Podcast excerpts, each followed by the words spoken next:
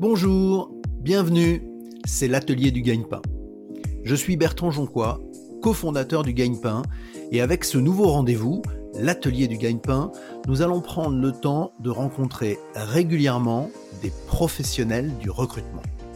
Avec eux, nous découvrirons un autre regard sur les métiers du digital. Dans ces ateliers, nous vous proposerons les conseils de ces professionnels pour faire les bons choix dans votre projet et vous aider à trouver le gagne-pain qui vous convient. Pour ce sixième atelier, nous avons le plaisir d'accueillir Damien Créquer. Bonjour Damien. Bonjour Bertrand. Merci beaucoup Damien d'avoir accepté euh, notre invitation. Damien est cofondateur et associé d'un cabinet de recrutement qui s'appelle Taste depuis plus de 15 ans. Il a développé une expertise en, recrutement, notamment auprès des cadres. Il accompagne une start-up, il a investi dans une start-up, My Job Glasses, euh, pour la mise en relation d'étudiants et de professionnels. Bref, il est parfaitement adapté pour euh, nous apporter un éclairage sur euh, l'employabilité des jeunes. Je n'ai rien oublié, Damien? Non, euh, j'ai bien sûr euh, d'autres activités aussi. Hein. Donc, euh, on travaille beaucoup autour du cycle de vie du candidat, donc tout son cycle de vie professionnelle, et on les accompagne aussi sur la transition professionnelle. On a une, une entreprise qui s'appelle Transition Lab, et on accompagne aussi le développement du talent, c'est-à-dire qu'on ne croit pas seulement aux compétences, mais aussi tout le développement des soft skills, et on appelle ça French Talent Studio. Donc, c'est un lieu d'expérimentation pour développer son talent un entrepreneur et un entrepreneur dans les RH, les ressources humaines, le recrutement, bref, euh, toutes les compétences pour répondre à nos questions euh, dans le gagne-pain. Je vous rappelle, l'atelier du gagne-pain, il a pour objectif de proposer des conseils aux, jeunes pour trouver un job et pour construire sa carrière, notamment évidemment dans le digital. Si tu en es d'accord, euh, Damien, j'aimerais bien t'interroger sur un sujet central pour les jeunes, la mobilité la mobilité sous toutes ses formes. Euh, le travail, notamment dans le digital, n'a jamais été aussi mobile. On distingue notamment la mobilité interne, la mobilité de expert à, à référent, la mobilité géographique, la mobilité externe. On va essayer d'aborder tous ces sujets pour les faire comprendre à ceux qui nous écoutent. Mais avant, j'aimerais que tu expliques un peu l'organisation d'un cabinet de recrutement. Alors nous, enfin, globalement, les cabinets de recrutement sont organisés en fait en euh, deux grandes populations en fait en, interne, enfin deux grandes expertises. Euh, une qui est euh, tout ce qu'on appelle front, c'est-à-dire le travail avec le client sur la compréhension aujourd'hui de ses enjeux de stratégie du coup de, l'organisation qu'il doit mettre en place et des compétences qu'il a besoin d'acquérir. Donc là, on parle du client qui souhaite recruter, on l'accompagne pour bien définir son besoin. Exactement. Et donc là, il y a une dimension à la fois euh, euh, commerciale et d'expertise, de connaissance des métiers ou des secteurs euh, qu'on adresse. D'accord. Et c'est vraiment un dialogue, un sparring partner de l'entreprise. Et à l'issue de ça, bah, se définit un brief et ce brief pour l'exécuter, c'est-à-dire aller rechercher la compétence que l'entreprise recherche et qu'on a définie avec eux, eh ben on va travailler à ce moment-là en interne avec une équipe dite sourcing, c'est-à-dire une équipe qui va travailler en fait tout le plan de déploiement des moyens pour pouvoir aller chercher euh, ces bons candidats. Quand on dit déploiement des moyens, ça veut dire aussi bien les réseaux sociaux, ça veut dire euh, les annonces, ça veut dire euh, la mobilisation de candidats, et puis euh, la chasse pure dure, ce qu'on appelle la technique de chasse, c'est-à-dire des scénarios, appeler à l'accueil, aller chercher directement les personnes sur leur lieu de travail. On est des spécialistes du débauchage. D'accord. Donc il y, a deux parties, un accompagnement du client, une compréhension du besoin, et puis après une partie, disons, chasse, pour, la résumer. On va chercher le candidat et on essaie de le trouver. Et il y a une troisième expertise qui monte beaucoup aussi en puissance en interne, qui est beaucoup portée aussi euh, par les deux populations, qui est surtout la capacité à interroger les soft skills. Est-ce que, en fait, j'ai les bonnes compétences euh, comportementales pour le poste que je veux adresser? Est-ce que c'est un poste qui me met en énergie? Derrière mes drivers Et est-ce que mon mode de réflexion s'adapte bien au poste que je vais avoir? Donc c'est toute la partie recrutement prédictif. Et là, pour le coup, c'est transversal aux euh, deux équipes, mais c'est une troisième compétence qu'on développe. Merci Damien, c'est très clair. Alors maintenant, on voit bien que tu travailles sur la mobilité. Hein. il faut aller chercher des candidats et les faire changer d'entreprise. Donc on va, parler de la mobilité parce que je pense que c'est le sujet euh, qu'on a défini ensemble quand on a préparé cette interview. Euh, la première mobilité, c'est la mobilité assez classique qu'on connaît, c'est-à-dire la mobilité interne. Qu'est-ce que ça veut dire? Comment on se prépare à la mobilité interne? Et est-ce que ça concerne aussi les jeunes qui sont en stage, les jeunes qui sont en alternance, les jeunes qui sont dans leur premier job? J'ai mis le sujet de la mobilité euh, quand on a échangé tout de suite au cœur parce que, en fait, euh, l'obsession est beaucoup sur le premier job, sur l'entrée, alors qu'en fait, euh, la capacité à tout de suite anticiper comment je vais me mouvoir à l'intérieur du marché du travail et peut-être de l'organisation dans laquelle je suis est une question clé qui se, traite dès qu'on commence euh, à, à, faire la transaction pour avoir son premier job. Est-ce que ce premier job, en fait, est un job dans lequel je rentre, mais euh, comment je vais me projeter et comment je vais pouvoir évoluer? Si je fais une analogie, c'est pas seulement se jeter dans le bain, c'est aussi nager. C'est pas, voilà, exactement. C'est pas juste faire le deal, genre j'ai le contrat de travail, mais derrière, on arrive en poste et puis on se dit, mais en fait, ce poste, il n'est pas évolutif ou comment il évolue?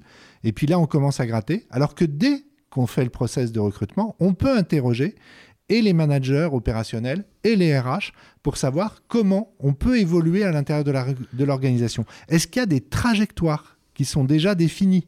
Et donc, s'il y a des trajectoires définies, ça veut dire qu'il y a des compétences à acquérir. Ça veut dire qu'il va falloir que je me forme pour pouvoir accéder à l'évolution en interne. Quand on a préparé l'interview, tu m'as parlé de optimiser la mobilité de expert à référent. Donc ça, ça j'avoue que ça m'a un peu interpellé, mais je sais que tu as très à cœur d'en parler. Donc est-ce que tu peux nous dire ce que ça veut dire concrètement? C'est la première mobilité. Vous allez être embauché généralement sur un poste d'expert. Vous allez faire euh, du SEA, vous allez faire euh, euh, du, du, du, contenu, vous allez, faire, vous allez être un expert. Vous allez développer l'expertise, l'apprendre. Et en fait, vous allez être premièrement cet expert. Et en fait, si vous voulez avoir une première mobilité, c'est comment je passe d'expert à référent. Et ça, cette expertise, ça demande un travail intérieur sur la capacité à se dire, en fait, oui, je possède mon expertise, mais je la fais rayonner autour de moi auprès d'autres. Et si je la fais rayonner auprès d'autres, ça veut dire que je m'expose à l'extérieur dans l'entreprise et à l'extérieur aussi de l'entreprise. Et donc, ça appelle à ce moment-là de la mobilité vers moi. D'accord. Donc ce que tu veux dire, c'est que euh, la, mobilité de expert à référent, elle permet de rayonner à l'intérieur de l'entreprise, se faire connaître des autres, faire connaître son savoir aux autres, mais aussi à l'extérieur de l'entreprise, auprès des clients, auprès des, de, l'ensemble du marché. Et là, c'est la première logique d'inbound dans la mobilité, puisque du coup, si je passe d'expert à référent, si je suis un référent, si je suis reconnu en interne comme ce référent et en externe, bah, j'ai des chances qu'on m'adresse des projets de mobilité sur la suite pour des autres postes. Et notamment la suite, ça peut être un poste de manager. On passe souvent de référent après à manager. D'accord. C'est là aussi une, étape, quoi, d'une certaine manière. Exactement. Et cette étape, elle est à la fois euh, orientée vers la mobilité interne, je me fais connaître à l'intérieur de mmh. l'entreprise, mais elle est aussi orientée vers la mobilité externe. Exactement. Je sors potentiellement de l'entreprise. Exactement. Et, pour revenir quand même sur ce point clé hein, de ce passage intérieur, ça passe par quoi? Ça passe beaucoup par de la connaissance de soi. En fait, vous allez à travailler, vous allez commencer un travail généralement très fort au sein de l'entreprise sur la connaissance de soi. Qu'est-ce qui me stresse? Comment, quels sont mes modes qui euh, me mettent dans les bonnes dynamiques? Qu'est-ce qui me met en énergie? Donc, du coup, à trouver vos moteurs intérieurs. Pas seulement la réussite d'avoir coché euh, les bonnes cases dans les croix et d'avoir eu euh, la bonne note sur euh, votre expertise. C'est la frustration qu'ont beaucoup de gens dans l'univers professionnel, c'est qu'en fait, ils ne bougent pas parce qu'ils sont des super experts, mais ils ne le font pas savoir et ils n'ont pas fait de travail sur eux. Et du coup, ils sont fermés dans cette expertise. Et cette expertise, bah, c'est la loi des rendements décroissants, c'est Marx qui l'a dit. Bah, cette expertise, bah, elle a moins en moins de valeur dans le temps. Quand je t'entends, je pense à un étudiant qui effectivement est content d'avoir une bonne note en classe et qui continue à générer ce même schéma en entreprise alors que c'est plus du tout celui-là qu'il faut générer. Exactement, c'est tout tu touches là le point exact de notre biais culturel français en plus.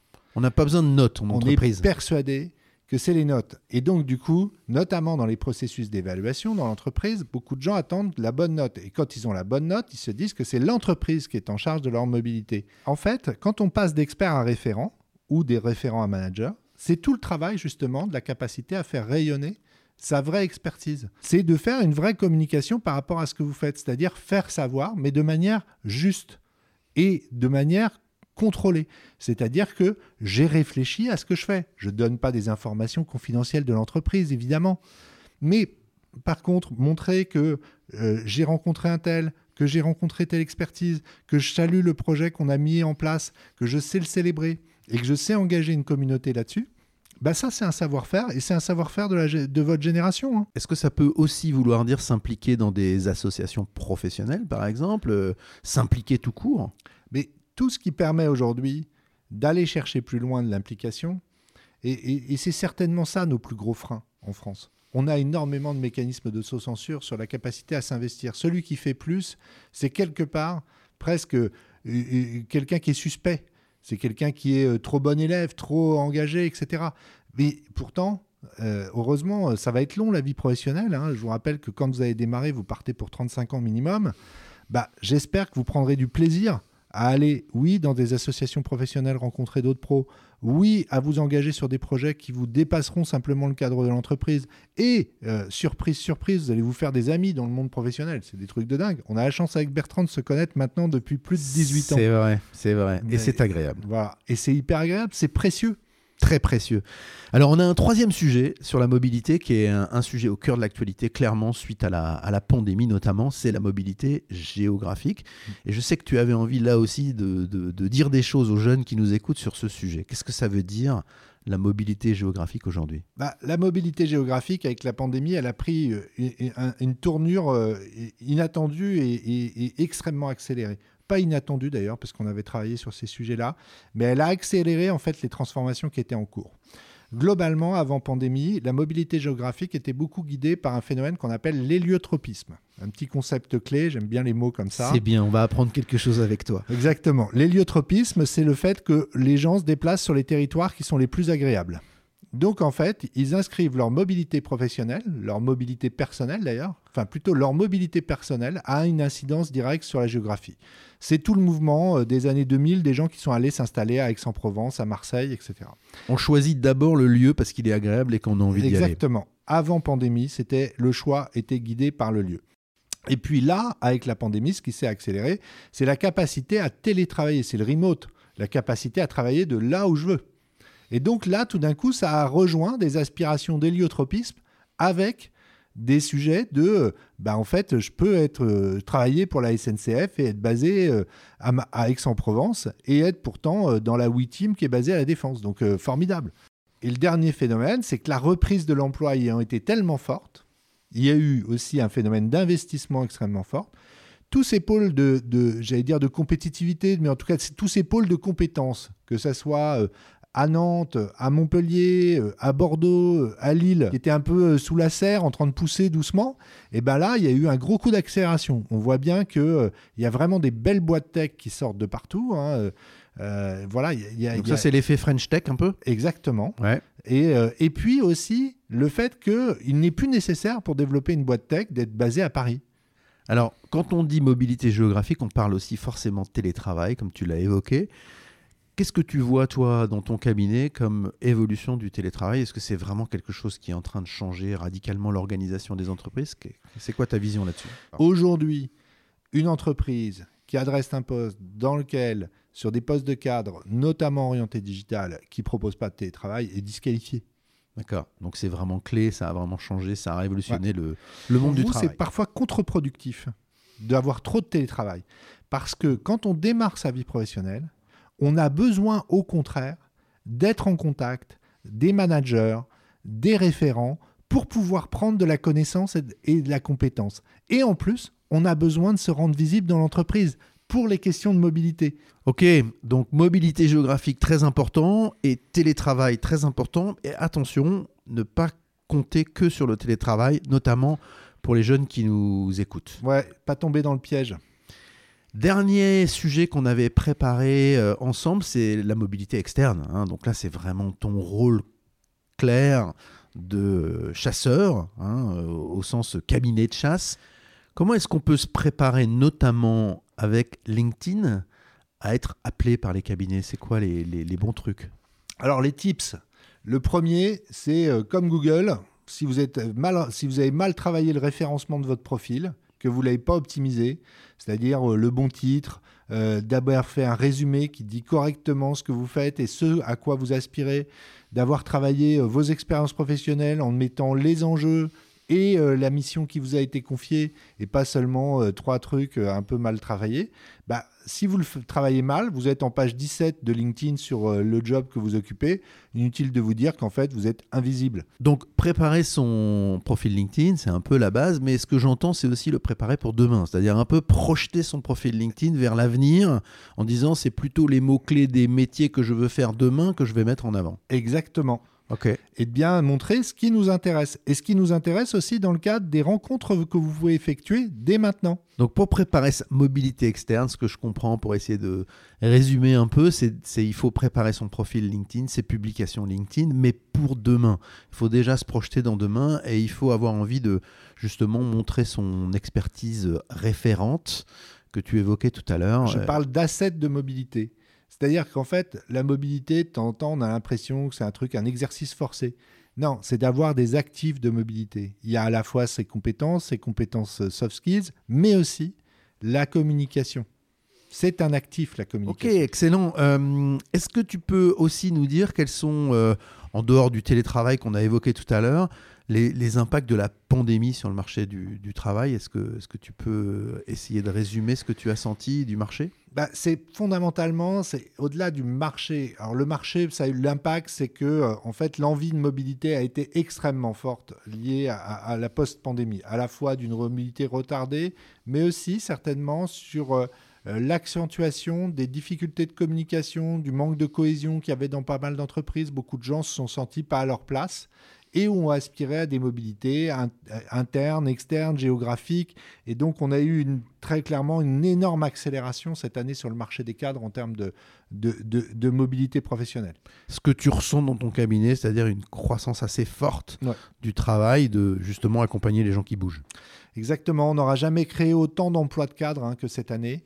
Euh, on aura dépassé les 300 000 recrutements. C'est la première fois dans le marché des cadres qu'on est à ce niveau-là. C'est euh, vraiment une année euh, record dans laquelle on a manqué de candidatures potentielles pour, pour, pour la mobilité. Hein. Damien, est-ce que tu pourrais nous conseiller des films, des séries, des livres, des podcasts en rapport avec ton métier? Je pense qu'un des films qui, pour moi, a eu un effet miroir les plus importants, c'est 10%. Pourquoi? Parce que euh, je pense que dans mon métier, dans la chasse, en fait, le candidat est vraiment au cœur. Donc, comme les acteurs sont au cœur de 10%. Donc, comment je réfléchis avec mes euh, acteurs à aller les emmener sur des films? Et donc, comment je gère aussi euh, parfois leurs états d'âme, leur baisse de morale, leurs difficultés, parce que ça, c'est comme ça. Bah, tout du long de ma vie, euh, je gère euh, tout un tas de gens qui s'adressent à moi et qui me disent Bon, Damien, là, ça patine un peu, je me sens pas très bien, j'aimerais bouger. Donc, je leur donne plein de conseils. Et puis, j'essaye de les placer, comme sur les bons films, bah, moi, j'essaye de les placer dans les bonnes boîtes. Il y avait une autre question que j'avais envie de te poser. Je sais que dans ton cabinet, tu recrutes beaucoup des stagiaires, des alternants, des jeunes diplômés qui sont des, salariés mm. de, tes équipes. Comment tu les prépares, eux, au métier de demain? Ah, c'est une sacrée bonne question. Euh, on les prépare déjà en, Je crois que notre grande force, c'est, j'allais dire, c'est l'intergénérationnel. C'est la capacité qu'on ait à pas avoir à stratifier l'entreprise entre les, les stagiaires, les euh, premières embauches, les super expérimentés. Tout le monde travaille avec tout le monde. Et on fait un énorme effort organisationnel pour que tout le monde travaille avec tout le monde et qu'il n'y ait pas de différence. C'est pas les stagiaires vont déjeuner ensemble, les, euh, premiers, ceux qui ont un an d'expérience vont déjeuner ensemble.